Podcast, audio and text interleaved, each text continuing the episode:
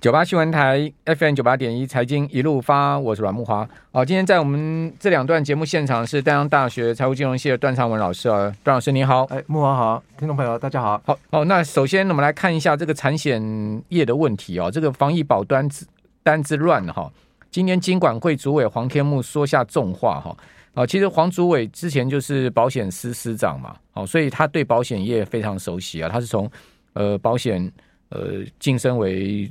这个主委的哈，他说呢，产险公司啊，如果要理赔啊，就要快赔哦；如果有财务赤字，就要需要增资，就要增资哦。那产险公司现在紧锣密鼓进行压力测试啊，市场预期最快六月就可以见到有公司要增资了哈。据了解，现在目前销售量前六大的产险中啊，没有金控富爸爸撑腰的两家两家，压力应该会是首当其冲啊。哦，那检视主要产险公司的资本适足率哦，以国泰产险呢。两百八十四点四三是最低哦，其实依序是和泰产险的三百九十二点一二哦，另外富邦产险呢是三百九十六点一六，至于说新安、东京、海上产险、中信产险、兆丰产险的资本适足率都超过百分之六百哈。哦，另外防疫保险这个保单卖的最多的六大产险公司是富邦哦、国泰世纪产哦，还有新安、东京、海上。哦，还有和泰产，还有中信产，还有兆丰产。那听众朋友，你有买防疫保单吗？据我知道，防疫保单总计卖了快两两百三十万张哈。那如果依照这个疫情持续发展下去啊，产险业者估计，当然他们最多最多可能理赔金额会冲到六百亿新台币。那现在目前所有产险公司的的这个净值才一千五百亿，所以这个承受的压力会非常的大哈，可以讲说是产险业的大危机哈。那前呃前两大。我们刚刚讲说，这个富邦跟国泰都卖超过百万件哦，哦，那另外没有金控澳元的新安、东京、海上产业卖出了八十几万件，和泰卖了七十五万件。如果依照这个数字来讲，那不止两百多万件了。好，现在目前最新看到，哦，说呃富邦有卖超过百万哈，国泰世纪产也卖超过百万，哦，真的呃卖的非常的多哈。当初我想那个业务员应该是卯起来签了，哦，这个疯狂签约就对了哈。好，所以先来请教段老师，因为段老师对保险业也非常熟悉哈。我的一个很大的疑问就是说，这个保险业者、产险公司，他们为了去拼一张可能五六百块钱的这个保单的保费收入，去赌那四五万块钱，哦，这样子呃，公司没有精算吗？没有风控吗？怎么会卖这么多？而那风控没有意见呢？这个实在令我非常纳闷。他们从来没有预估到疫情会变严重吗？觉得台湾永远都是清零吗？其实我想，这个保险业者应该呃很难以预估说我们台湾会变成跟啊、呃、这个国外是一模一样的哈。目前呃听说是四万多就已经变成全球第一名了啊。对，那那我们确诊数全球对啊，那问题是我们 PCR 的量能的话没这么高啊。那现在要搞成用快筛剂的话，我想保险业一定是呃一个头两个大啊。那想必因为金管会已经出来讲话了哈。那当然要保护这个啊。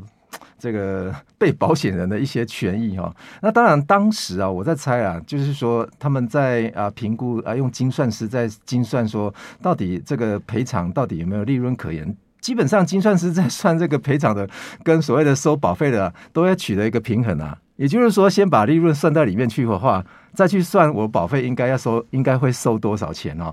那这下子恐怕。很难以说会不会未来会跟泰国一模一样哦，呃，这是不无可能哦。当然我们要看，就是说，因为我们啊、保险业的话是符合 IFRS 要要呃市价去做评评估嘛，评价的部分哦，所以可见大概七月份的那个呃第二季的季报的话，应该会非常精彩啊。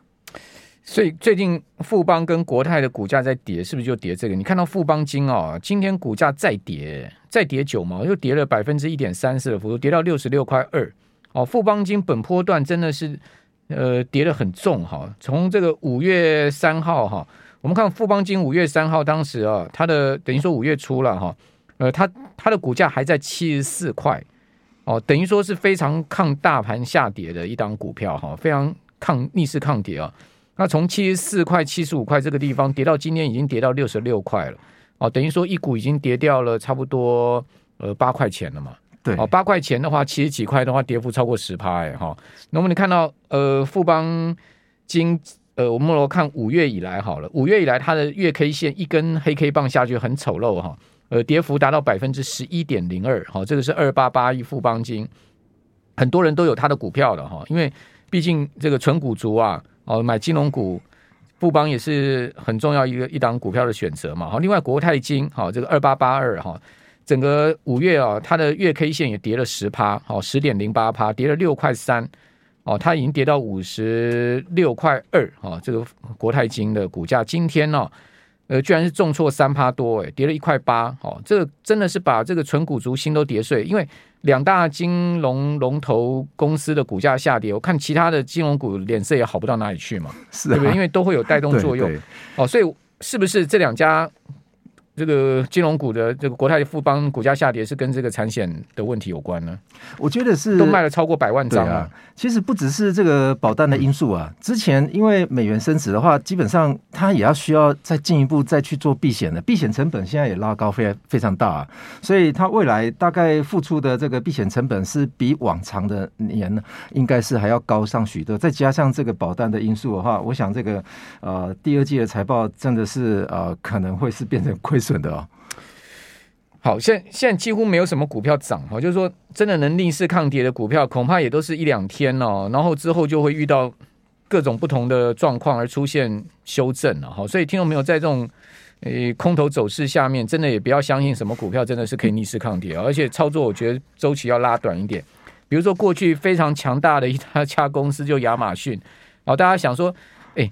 如果你的小孩啊，你的儿子啊，能进 Amazon 啊，你的小孩能进苹果啊，你的小孩能进 Google 啊，哦，你的小孩可以去进到 Facebook 这些公司啊，哦哇，我我想你做爸妈应该走路都有风吧，都会跟朋友讲说，哎，我儿子在苹果，哦，我儿子在西雅图，我在在亚马逊上班，哦，然后我儿子在哪里？微软哈、哦，这个在西雅图上班，哇，你做父母都很骄傲，对不对？嗯、那你想想看这些公司，呃，当时是怎么样不可一世的哈？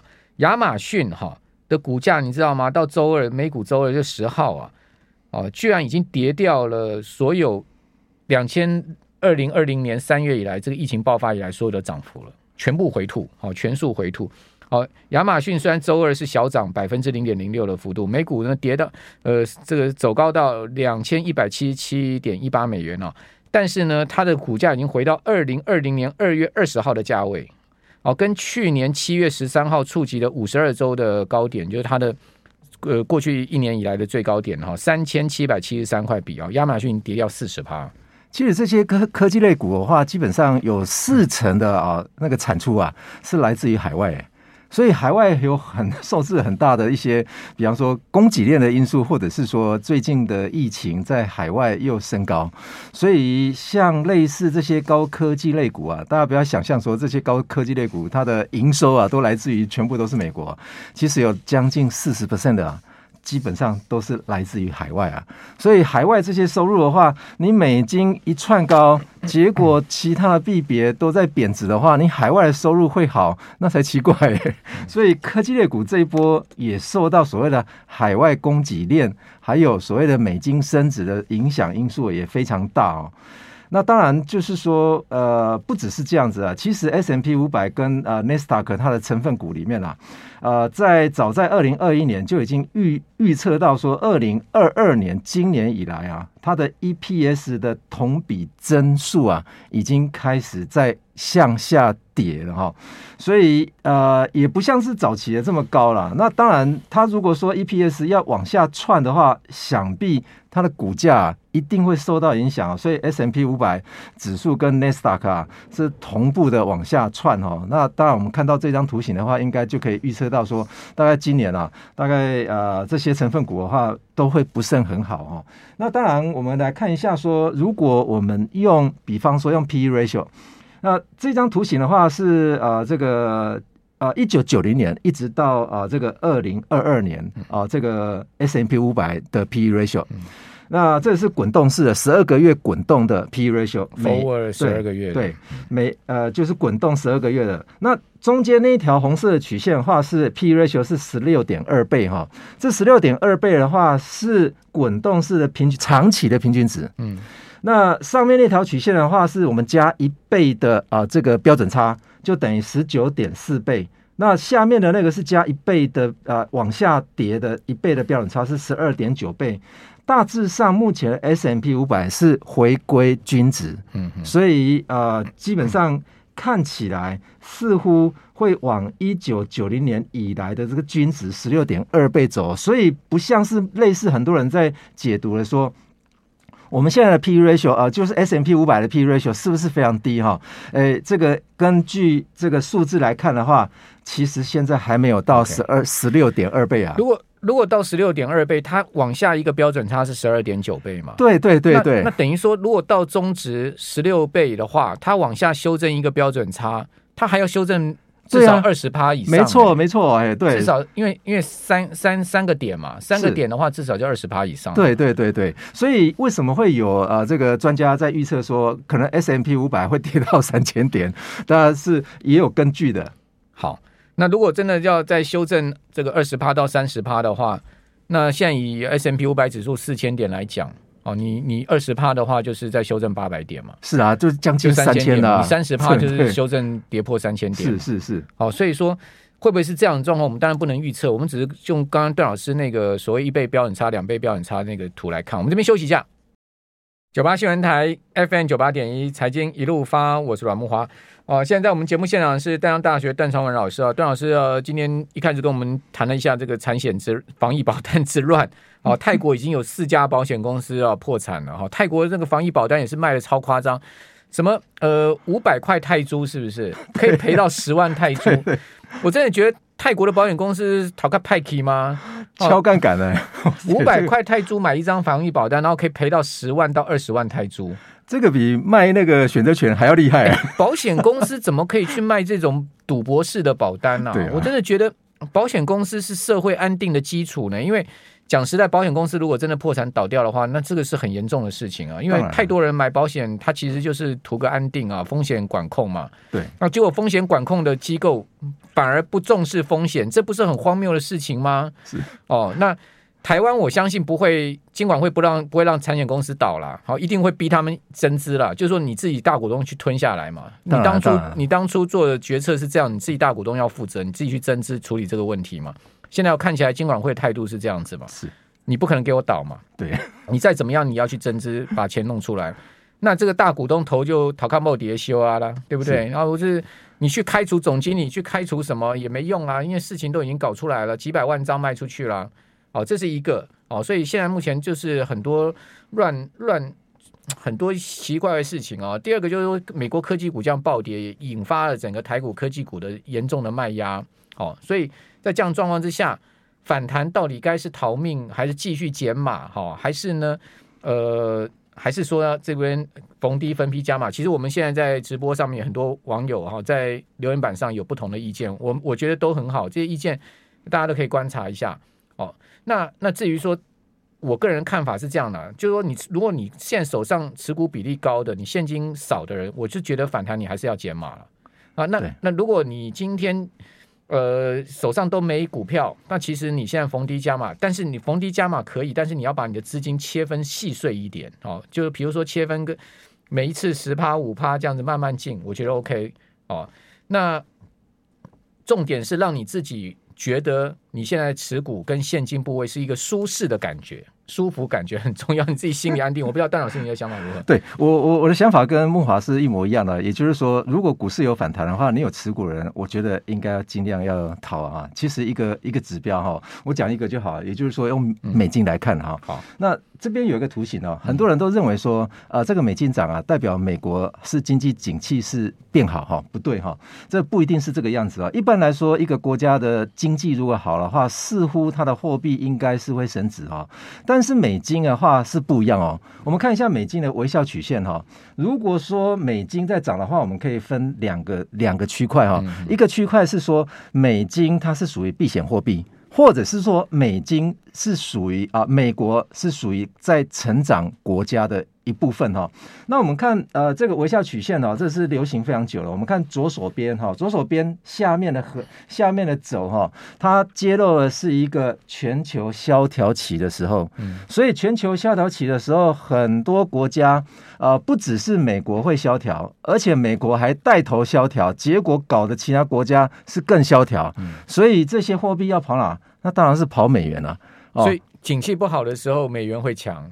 对，然后景气好，景气好的时候，美元还是更强。所以为什么？所以哈、哦，我们说，如果景气好的时候，美国应该会是极度的扩张，而且是扩张的比其他国家还要厉害。嗯、我们从 COVID-19 那段期间，大概是货币呃大傻币的那段期间，大家就会看得出来说，美国的高科技业啊，哦，它的高成长性实在是非常非常大、啊。嗯、那所以。那个时间点也有美金在涨一些些哈，那为什么会有微笑曲曲线？我们可以从二零一六年到二零一七年这段期间啊，哎，这段期间刚好非常吻合微笑曲线哦。那看一下啊，这个中间那个二零一零，这是 Bloomberg 的资料，二零一零那个是啊刚好标错的哈，也就是说二零一六年一月份跑到二零一七年的一月份的话。刚好跑了一个微笑曲线来，也就是说，这是美元指数，美元指数啊，这是美元指数，不是我们对对美金的一个货货币来看哈。那简单来说，我们来看这张图形哈。那这张图形更更容易可以区别说，美元指数在上涨期间，基本上都是处在经济萧条期，大部分的哈。那这个图形的话，大家可以看到阴影线的部分就是萧条期，要不然就是金融风暴期。嗯，那你看这些，比方说我标一个。哎，是不是美元指数在往上走？美元指数在往上走的话，比方说二零零八年那那段期间，美元指数在往上走，所以现在也在往上走的阶段。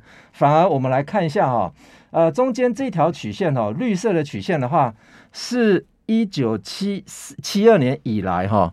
那美元指数的平均值大概就是大概是掉在九十六左右，嗯，那掉在九十六左右的话，最近从二零一啊二零一六年一直到现在为止的话，都在九十六附近在徘徊。所以如果说美元指数会涨的话，相信一个论点哦，大家来看一下哈，呃，美元指数有六种货币，那这六六种货币的话，光欧元就占了五十七 percent。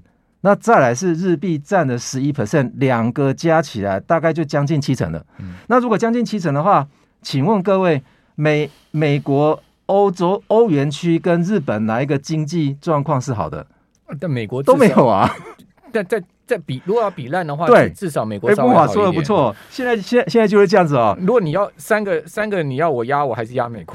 对对，没没错啊。所以实在压不下去日本，我也压不下去欧欧洲。所以相对而言，另外六种货币基本上都在比烂的啊。嗯。那比烂之中，那是不是相对而言，美金的哎，似乎好像 是看起来是比较好一些些。大家来看这个欧欧元区，欧元区占了百分之五十七，哎，百分之五十七的美元指数的话，我们就看到说，二零二二年到二四年。早在二零二一年就被预测出来，他们的 GDP 最后的回归结果还是会跑到两趴，欸，所以所以基本上目前的情况啊是这样子啊，我在预测是说，呃，也不用也不用说是预测，其实从一些指标来看的话，呃，全球真的是啊。呃真的要迈向萧条期哈，经济要衰退。对对对，其实经济衰退几率，我个人觉得超过五成了，但是我也不敢讲它一定会衰退，只是现在目前看到一些苗头越来越不对劲。对，呃呃，跟各位报告一下，呃，最近美国发生一些事情啊，嗯、尤其是啊、呃、这个低评级的这些债券哈，嗯、